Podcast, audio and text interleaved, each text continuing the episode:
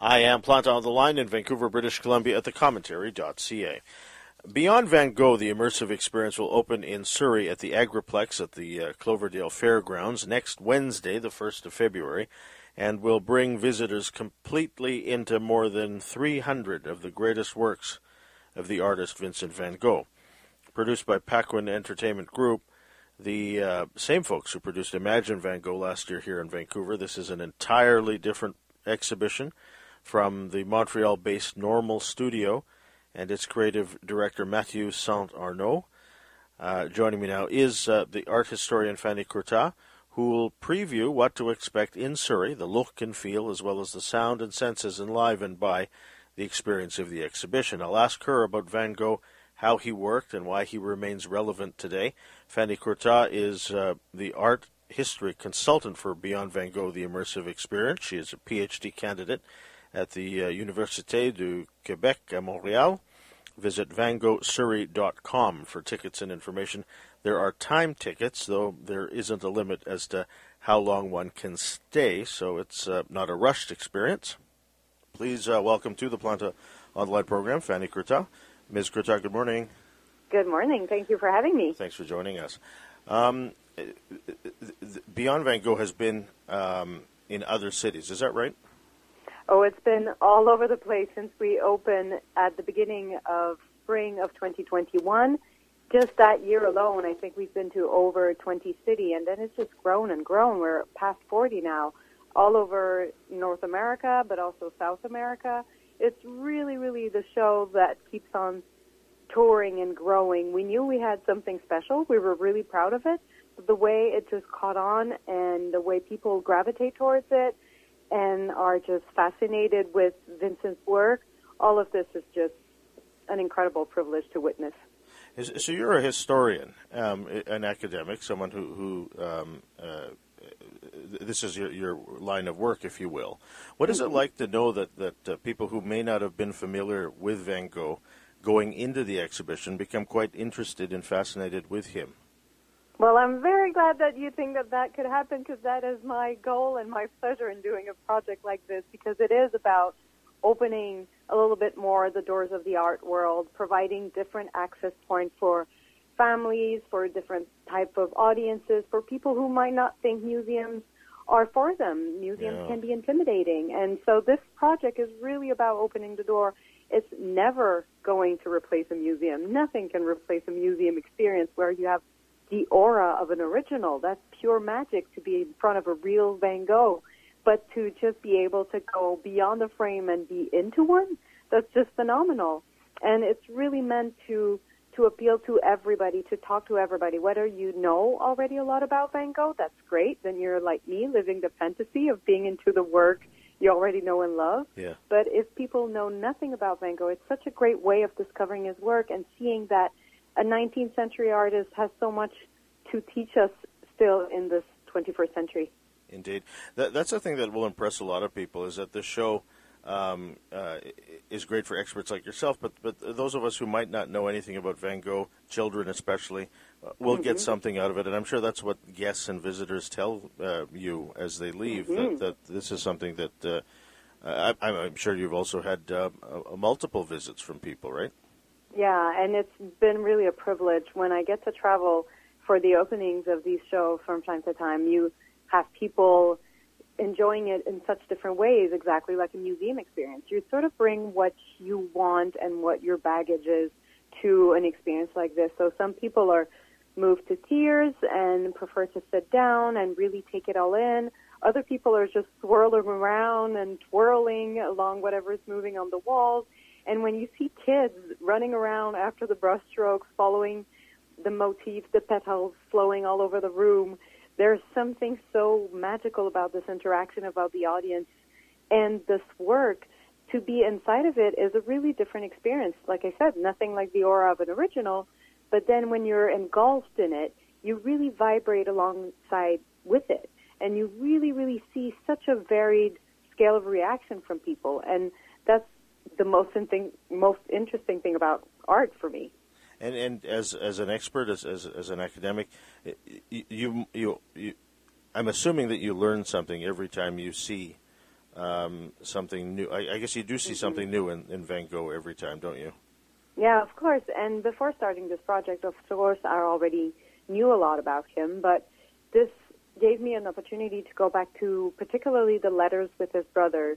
And I had read excerpts here and there, and you, his quotes are so famous and all all over the place on the internet already. But when you get a chance to really go and read this conversation between these two brothers that took course over 18 years, you really, really feel the importance of this treasure trove of information. It's so rare in art history to have so much insight and such a way into an artist's mind and work through his own words. And because this privileged relationship with his brother was so open, his brother was everything to him. Mm. You really, really have a sense that you're accessing his his soul in a way, his heart, everything that he's sharing with such candor.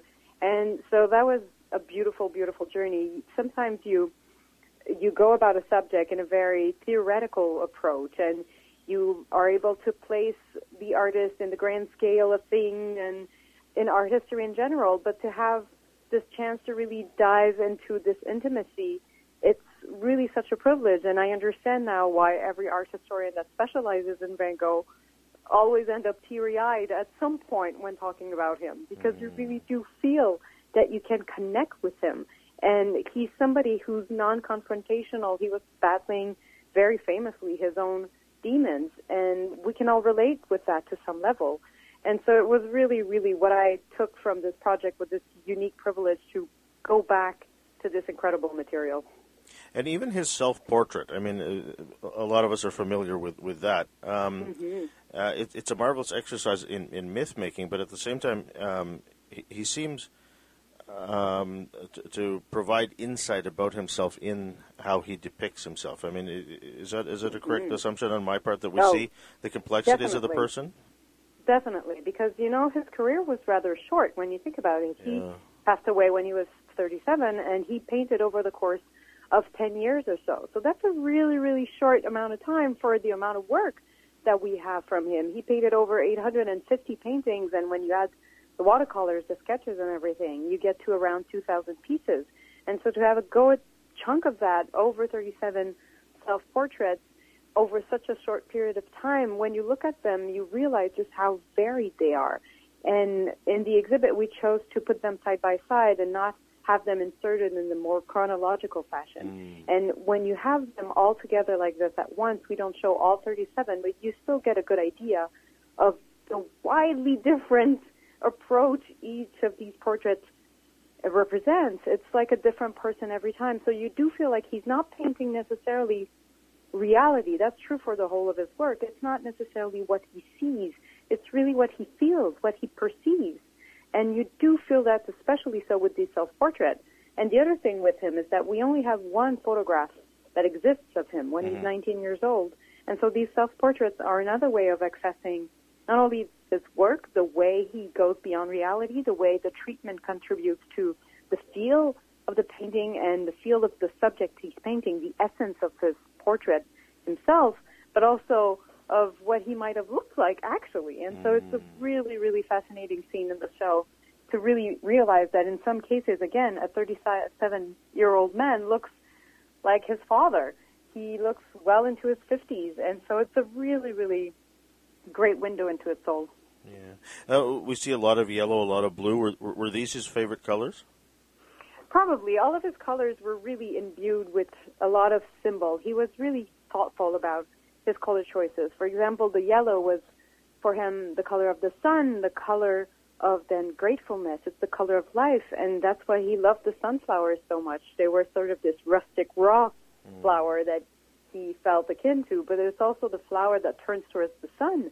And so that's why it's also the color of gratefulness, of gratitude. And so there are these symbols there. We do have to keep in mind that a lot of the pigments he used at the time were not easily traveling to time. And so mm. when you read some of his letters, he described his bedroom with some tints that are more akin to violet and purple blues, which we don't see anymore, but you still feel this intensity of the colors he chose. You still feel the fact that he's putting them side by side and not blending them so much as letting them coexist and fight sometimes on the surface. And that's why blues and yellows are fighting. They're really providing such contrast between one another that it creates a lot of movement, a lot of dynamism. So he was really, really thoughtful about color, about their symbol, about the power of it in terms of representation, but also in terms of emotion. And definitely blues and yellows were most prevalent in his palette. Did, did he um, think that, that we'd be looking at his work hundreds of years later? Mm-hmm.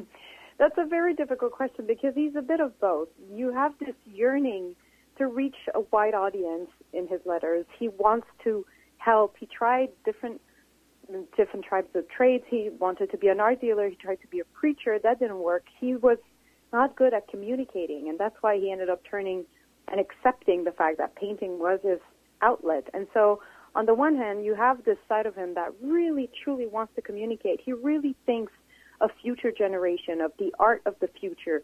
That's really something that is at the center of his work.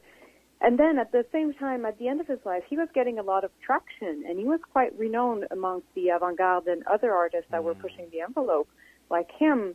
And you have this great artist, uh, critic in Paris, Gabriel Aurier, who wrote an who wrote an article about him saying that he's this alchemist of color, this genius of light. And then you have Vincent writing to his brother Theo saying something like, I, he can't be talking about me, that I need to set the record straight. There was not something easy about accepting just this budding recognition that was coming his way. So I'm pretty sure he would be stunned at the sheer magnitude of his popularity now and the global phenomenon he's become.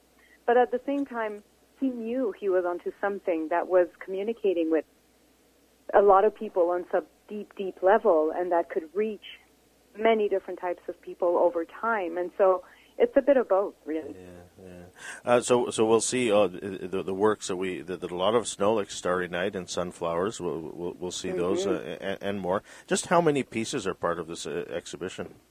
So we selected about 300 of these pieces. Like I said, he did over 850 paintings, and so these 300 paintings are really about taking the audience on a journey through the evolution of his work, again, over the span of 10 years. So you have the beginning when it's much darker. He's still learning. He's in the Netherlands. He's copying older master. It's much, much darker. When you look at these paintings, sometimes it's already, it's hard to think of the Van Gogh we associate him with, but it's really the beginning of something already wonderful where he looks at peasant life, where all of the rest of the painting society in Paris were painting Venuses coming out of shelves and mythological heroes, and he chooses the peasants because he sees beauty there. And so it's already the beginning of something special. And then he gets to Paris and discovers the brightness of the Impressionists, mm-hmm. and then goes to the south of France, and there's this, this pure explosion of color that we know and love him for. And then at the end of his life at Auvers-sur-Oise near Paris, it's pure movement, it's pure texture and you're really taken on this journey from darkness to light, this evolution through movement and color. And it's really, really an interesting journey. And like I said, with the self-portrait, we have some bubbles that are more anachronical mm. that take you into his world. So all of his self-portrait, but also portraits of the people he did around him. He couldn't afford models most of the time, so he painted basically his friends, his community, his family, and so having all of them together around you, you have a sense of who was surrounding him. And so it's really this kind of journey you're taken upon. And and what have artists or uh, aspiring artists or established artists even what what have they told you in terms of what they learn about art itself from, from seeing Van Gogh's work as they do in, in, in an exhibit like Beyond Van Gogh? It's something that's really freeing. It's something about when you see his work on such a large scale, you really appreciate the brushstroke, the way he mm-hmm. applied them. You see the energy. You feel the intensity of something that's painting that's painted quite rapidly. You feel that there's something almost frantic in the gesture itself. And that's something that can be very liberating. It's also something that focuses not necessarily on being precise, on being exact in terms of drawing, in terms of precision of realism. It's something that's again very freeing in terms of focusing on something that's really just an emotion, a feeling, a perception of something that's in front of you. And so all of these things still connect. And there's something that was very odd because of the fact that we started this project during the pandemic. Mm-hmm.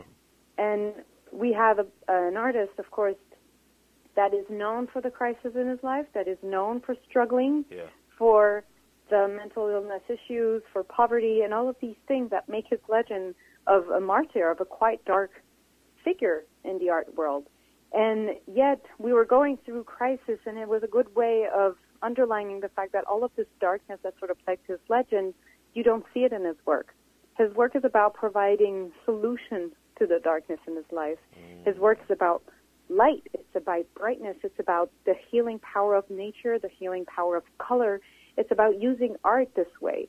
And that felt very fresh and very inspiring when we were all cooped up inside and we were all struggling for many different reasons, going from crisis to crisis, to have somebody who was able to just look around him in his own bedroom and find enough beauty to make a piece of art out of it. So his technique in itself is still very, very inspiring and liberating, but also his just approach to life and art is also something in which we can find renewed interest according to what we're going through. Indeed, indeed. Um, do you have a recommendation as to how uh, much time one should spend, say? Usually the whole exhibit takes about an hour because first you enter and you read his own words, you have letters, you have some text, and then you have a portal that we call the waterfall room that sort of prepares you for the movement. That can be a little bit trippy when you set foot in that last room, the immersive room.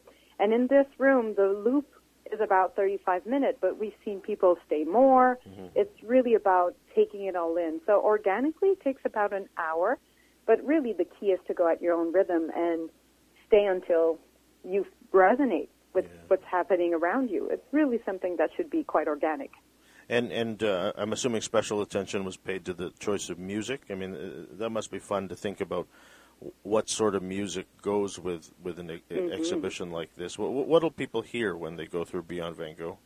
It was definitely a big part of it because music is such an important part of an immersive experience. It's really something that helps carry you. It's not just the visual feeling, it's also the music that takes you places. And the obvious choice for exhibits about an artist like this from the 19th century would have gone to period appropriate music like Satie and Debussy. Mm-hmm. But the idea was to sort of connect Vincent with the 21st century and see that he coexists in a way in our world and that he still applies with it and that it's still worthwhile to have his work, not just because they're worth millions of dollars, but because they're powerful. And so music, we chose an approach that bridges this gap again between 19th century and 21st century. And so the idea was to have music from different periods, different styles, and the fact, and sort of emulate the fact that his work goes through these different periods of time, coexists with these different periods of time, and remains relevant, remains timeless in a way. And so it's really about having this more contemporary experience of the work. And it's something that fits also with a more day-to-day experience we might have of artwork, not necessarily in a museum, but say you have a coffee table book about Van Gogh, you're not going to put Debussy every time you're going to shuffle through it. It's something that really coexists and is part, blends with our existence. And so music sort of, again, is there to bridge that gap and see that everything coexists in this really interesting way.